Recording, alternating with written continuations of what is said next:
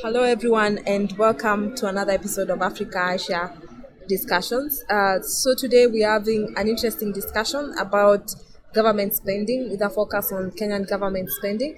And I'm with Mutuma. Mutuma, say hi. Uh, hello, my name is Edwin. I write uh, on macroeconomic policies, forex, and Web 3.0. Uh, on my site, uh, you can find at at econversation.com.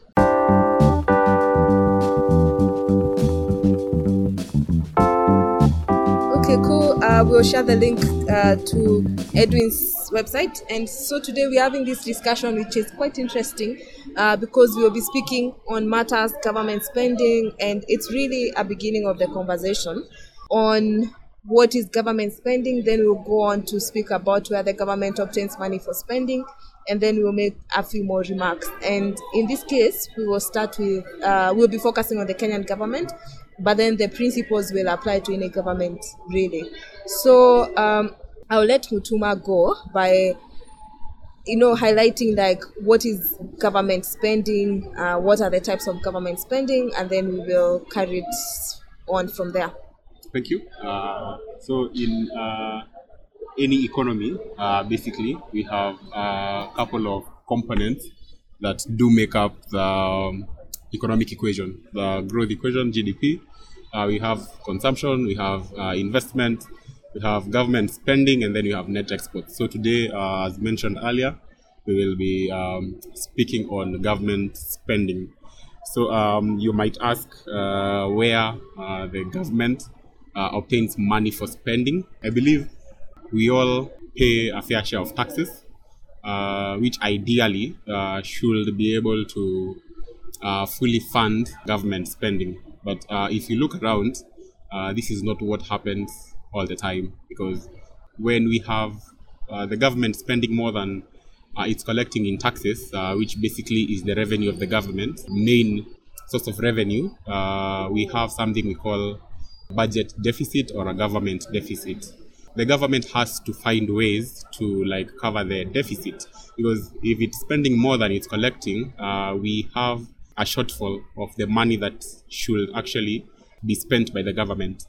So um, a couple of areas where the government could be uh, getting the money to cover the deficit. Uh, one could be foreign aid uh, and grants. Uh, I believe Christine can tell us some of uh, challenges, maybe, or uh, benefits of foreign aid and grants. Yeah, okay. Thanks for that. And to pick it up from add a few things also from where Edwin started and stopped uh, on like the spending. In this case, we are spend we are speaking about recurrent expenditure and we're speaking about capital expenditure.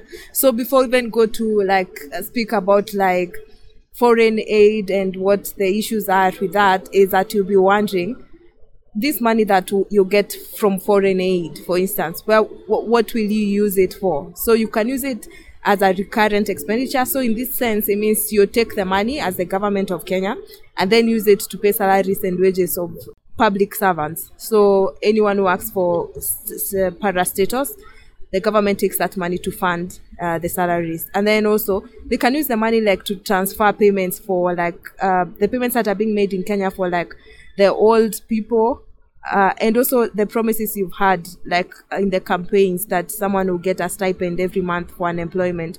So we can get foreign aid for instance and then that money which we get the government takes it to give people who are unemployed. And but then also you can use it uh, for capital expenditure to you know like uh, to develop projects. We'll speak a bit more about that. But to go back to like now is it wise to take foreign aid for instance and use it to pay people who are unemployed or to give like any any any kind of uh, recurrent expenditure for instance or even capital expenditure. And now the thing is that with foreign aid it has conditions yeah? So you find like if they are you're getting foreign aid from the us it comes with conditions. Like you'll be told you need to spend this money in certain ways and then it can be withdrawn if you piece off whoever is giving you the money i mean they have the, they're controlling the bank. So if you piss them off you know they would you hear things like you're you're not a democratic state or if there's a diplomatic issue between the two countries they can withdraw the foreign aid. So foreign aid is a very shaky ground to be in. And then also it's aid. It's very discretionary on the person who is giving you. And they can sometimes you hear uh, government saying that they'll give you a grant they will withdraw it and they do all the all, all such kinds of things. So yeah so that's the additional comments i wanted to make. I will let mutuma go on to speak about like other sources of money for the government to spend. On that note, uh, we could actually have uh, the question, for example, in the government uh, making uh, giving transfer payments, how do they actually um, do an analysis of who should actually get this money? Um, should the money that we collect actually go to such transfer payments, or should uh, how how do we go about establishing uh, a baseline for who should get the transfer payments and who shouldn't? Because a government deficit, it is okay to have a deficit but uh, at what point of the business cycle are you having this deficit? Uh, is it during an inflationary gap or is it during a recessionary gap? If it is during an inflationary gap whereby your economy is expanding, employment is rising, inflation is falling, uh, then you might uh, actually find uh, that uh, having a deficit in an inflationary gap, there, there is an underlying problem. Like it's a red flag because uh, from there, you're actually going to something we call structural deficit. I think in subsequent podcasts, we'll speak in depth about such topics as those. But uh, on to uh, where the government obtains money for spending. Aside from foreign aid, we have uh, borrowing, might present itself in three ways. So um, the government could borrow to f- finance its spending uh, from its central bank. Uh, ideally, this should be a case uh, the central bank and um, the executive, the legislature should all be independent of each other. Uh, but we will see, as we will see later, we will see that um, this basically isn't the, the case uh, often. Uh, another way the government could borrow is um, domestic borrowing within uh, the country. And then lastly, we have um, external borrowing, where you borrow from foreign countries. And you will see which among uh, all this uh, government borrowing is actually the best and uh, why shouldn't we do one over the other or why is one uh, actually considered uglier than any other so i believe christine can take it up from take here? it up yeah Okay, uh, so I think also on the borrowing, if we could start going in depth about uh, the government borrowing from the central bank, you wonder how this is done. Well, to say this is done not just by Kenya, countries worldwide do this. What you do is that you go to the central bank and you tell them print for us more money. Uh, so central bank print for us um, money, uh, the notes, and then what you do is that we owe you as a central bank. And then now what happens is that the government takes the money that's, that has been printed and then it has an, uh, an IOU uh, written to the central bank. And then what the government needs to do is that it needs to look for places to get the money to pay the central bank. So again, uh, the, it doesn't end with just borrowing from the central bank, especially because if you just print currency and put it in the economy without having any value to it, you're just going to, you're getting into a problem because of inflation and the money that you're printing has no value backing it. So now what you do is that you can borrow from the central bank, but you need to be able to get money as a government to pay back the central bank. And now that's why the central bank borrowing in and of itself is not an end. So you take the money that has been printed, you can go to the domestic market and tell the domestic market, you know what, give us money through a government bond that we are going to issue to you, for instance, then we can use it to pay back the central bank. Or you can go to an external person and tell them, give us money uh, which now you take and give to your central bank. So you owe another person so that you can pay back the central bank. And it's mainly because you really don't want to have money out printed which you cannot which you cannot be able to have any value to it. So you can borrow quickly from the central bank, almost like a drawdown on your account and then quickly go to the domestic market or to, to the external to the external lenders for you to for you to recover the money and give it back to the central bank of course there's a lot of questions that come with this and i think we will uh, do future discussions but i will let mutuma speak a bit about uh, what is bad about external external borrowing and especially when you compare it to the domestic borrowing? So earlier on, I had stated that uh, in an inflationary gap, the economy is growing, but unemployment is uh, rising. Sorry, uh, the unemployment is supposed to be falling, and uh, the inflation rising. So this is a trade-off question.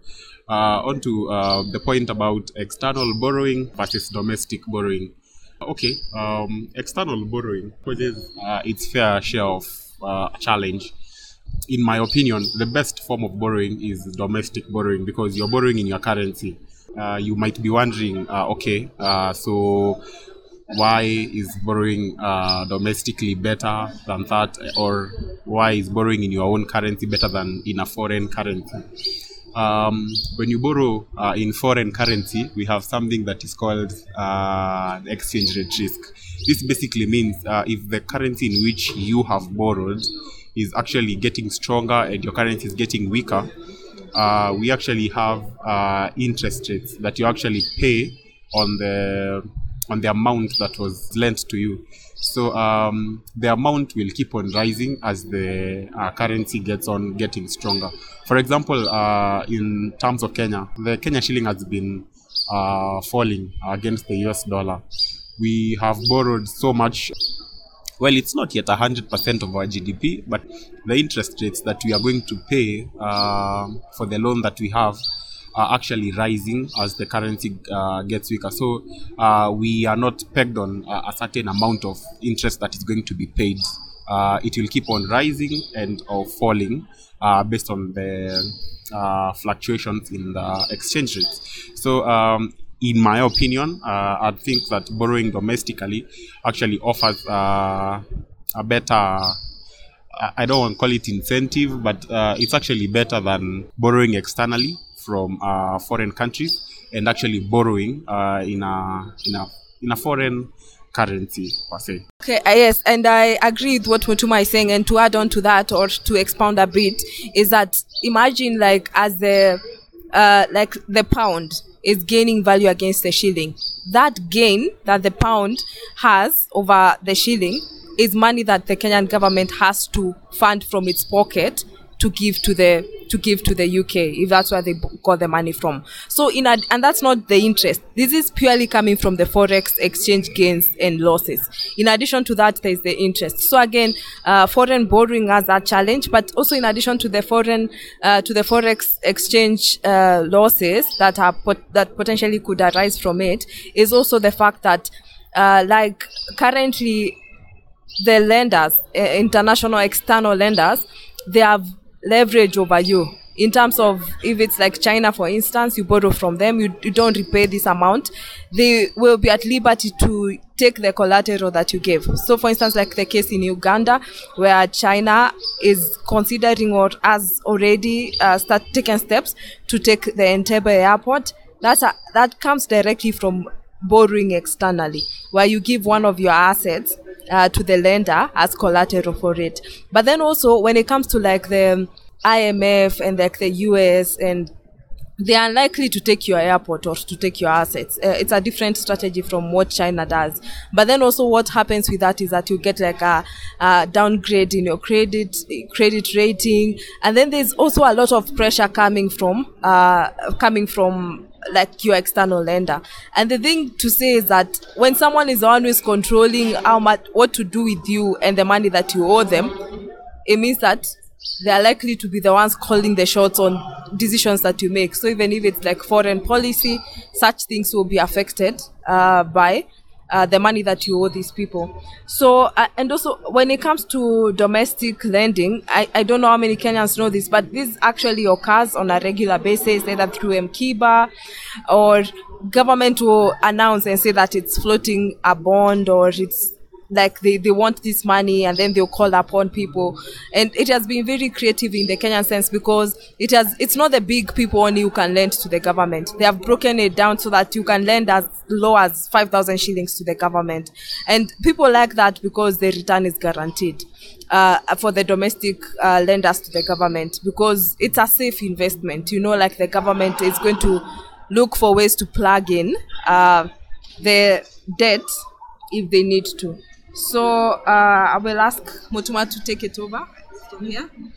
Uh, so uh, you might be wondering why, uh, for example, uh, are we talking about uh, interest payments and uh, why is it bad? Well, technically, some of the amounts that actually go into loan repayments are funds that could be channeled into into into development projects. So basically, investments. So um, earlier on, we had talked about types of government spending, where Christine talked about recurrent expenditure and capital expenditure. Uh, for example, in Kenya, there's been a question of um, how are the loans that you're obtaining uh, being used. Uh, recently, we have had um, a lot of money being loaned to us uh, from outside that have been used for capital expenditure. For example, the construction of uh, the, ongo- the ongoing construction of the Nairobi Expressway. Uh, and you might ask, there has been um, controversy in the same because uh, some people are asking who is actually going uh, to benefit from uh, the construction of the expressway. Well, uh, we cannot answer to that until after it's completed.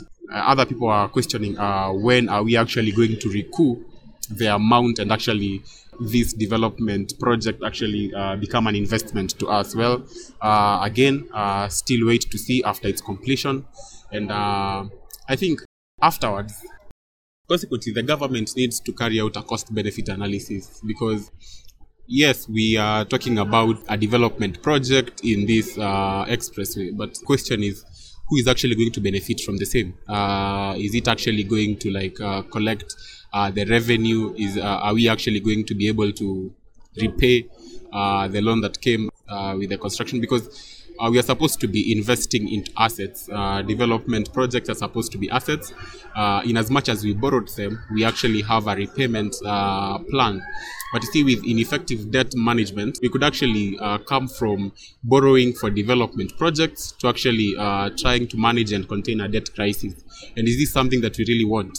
Much as it is a development project, what is the benefit and at what cost are we actually getting the, the, the development? Because you can't tell me that uh, we are borrowing. Yes, we are borrowing, and then we invested that money into something, and uh, this thing is uh, not going to give us the benefits that we, we, we want. I mean, as a country, uh, we are already plagued by debt, and uh, the government should be investing into uh, investments that could actually see us getting more money to like um, repay the loans. For example, just recently they refused to uh, the government has uh, withheld um, the terms that were used in the uh, financing of the SGR, if I'm not wrong. And uh, as Kenyans were uh, Kenyans were worried, sick, and uh, asking questions such as why is a public development project the terms for its investment uh, being withheld from the citizens? Uh, these are questions that the government should come out and answer and say, okay, um, these are the terms that are involved in this. Uh, this is what uh, was uh, given as collateral. Uh, this is how long it will take us to recoup the amount that was actually um, put into the project. Could also ask, well, it was actually a good idea having a standard gauge railway and having the train uh, transport our cargo. But there are questions such as there are towns that have actually developed from the business that was coming in from the trailers. Uh, there was employment opportunities. What is going to happen to the people that were in the logistic business from uh, transportation of cargo from Mombasa to the inland to inland Kenya. So you you you have to like sit down and do a cost benefit analysis to see uh, this is actually going to impact the economy in this way. This is actually going to help everyone uh, that is involved because at the end of the day we want economic growth. But at the same time we want economic growth that is uh, coming with lower unemployment levels and at least a manageable rate of inflation because it has to uh, it's a trade of one or the other. So i'll give uh, christine. Yeah to add more comments and especially uh, from what mutuma is saying on the like the sgr you see when the government says we are developing this kind of project then you should ask are there industries that will be having cargo to transport the the infrastructure that you set up should be set up with the with a view or with information saying that this is the number of users that we expect. If it's going to be like for people transport, the SGR, for instance, ask how many people are likely to be using this? And then based on that information then you can do projections and see at what point will you break even? At what point will you start getting a return from this investment?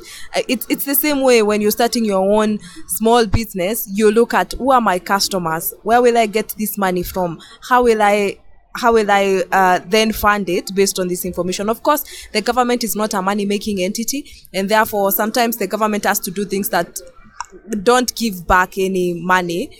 But when that's the case, then the cost also should take that into account and ask yourself then where are we going to get money to fund this project which has no return? And definitely the government should be able to offer things that uh, ordinary citizens cannot get at a high cost. So maybe subsidize some of the services, but then also then consider where you get the money from. So I think at this point, uh, we can quickly highlight who who decides on what the money that the government gets will be spent on.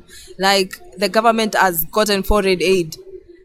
Who decides? And it's it's at this point where we were saying legislature, executive, all these functions of the government should be independent of each other. And so that now it should not be that the executive uses the money that it has in its hands as a tool to control the other the other arms of the government. So that now i decide that i am unhappy with for instance the judiciary. Therefore i will not allocate money to them. Or as a government i i or the executive for that matter i decide that i prefer more agricultural uh, agricultural kind of investments and therefore I'll invest more into that or to decide that I come from a certain area uh, which in the Kenyan context uh, a certain community which does these kinds of things and therefore I'll invest more in those kinds of things.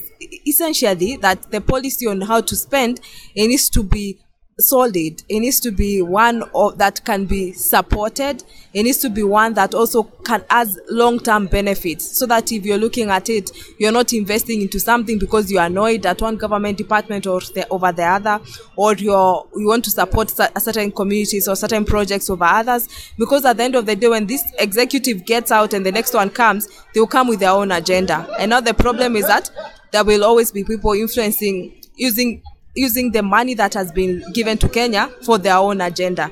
And that's a problem because spending should ideally be focused on like the whole benefit of the whole country and to give a return that's uh, that that's going to be perpetually beneficial to the generations to come.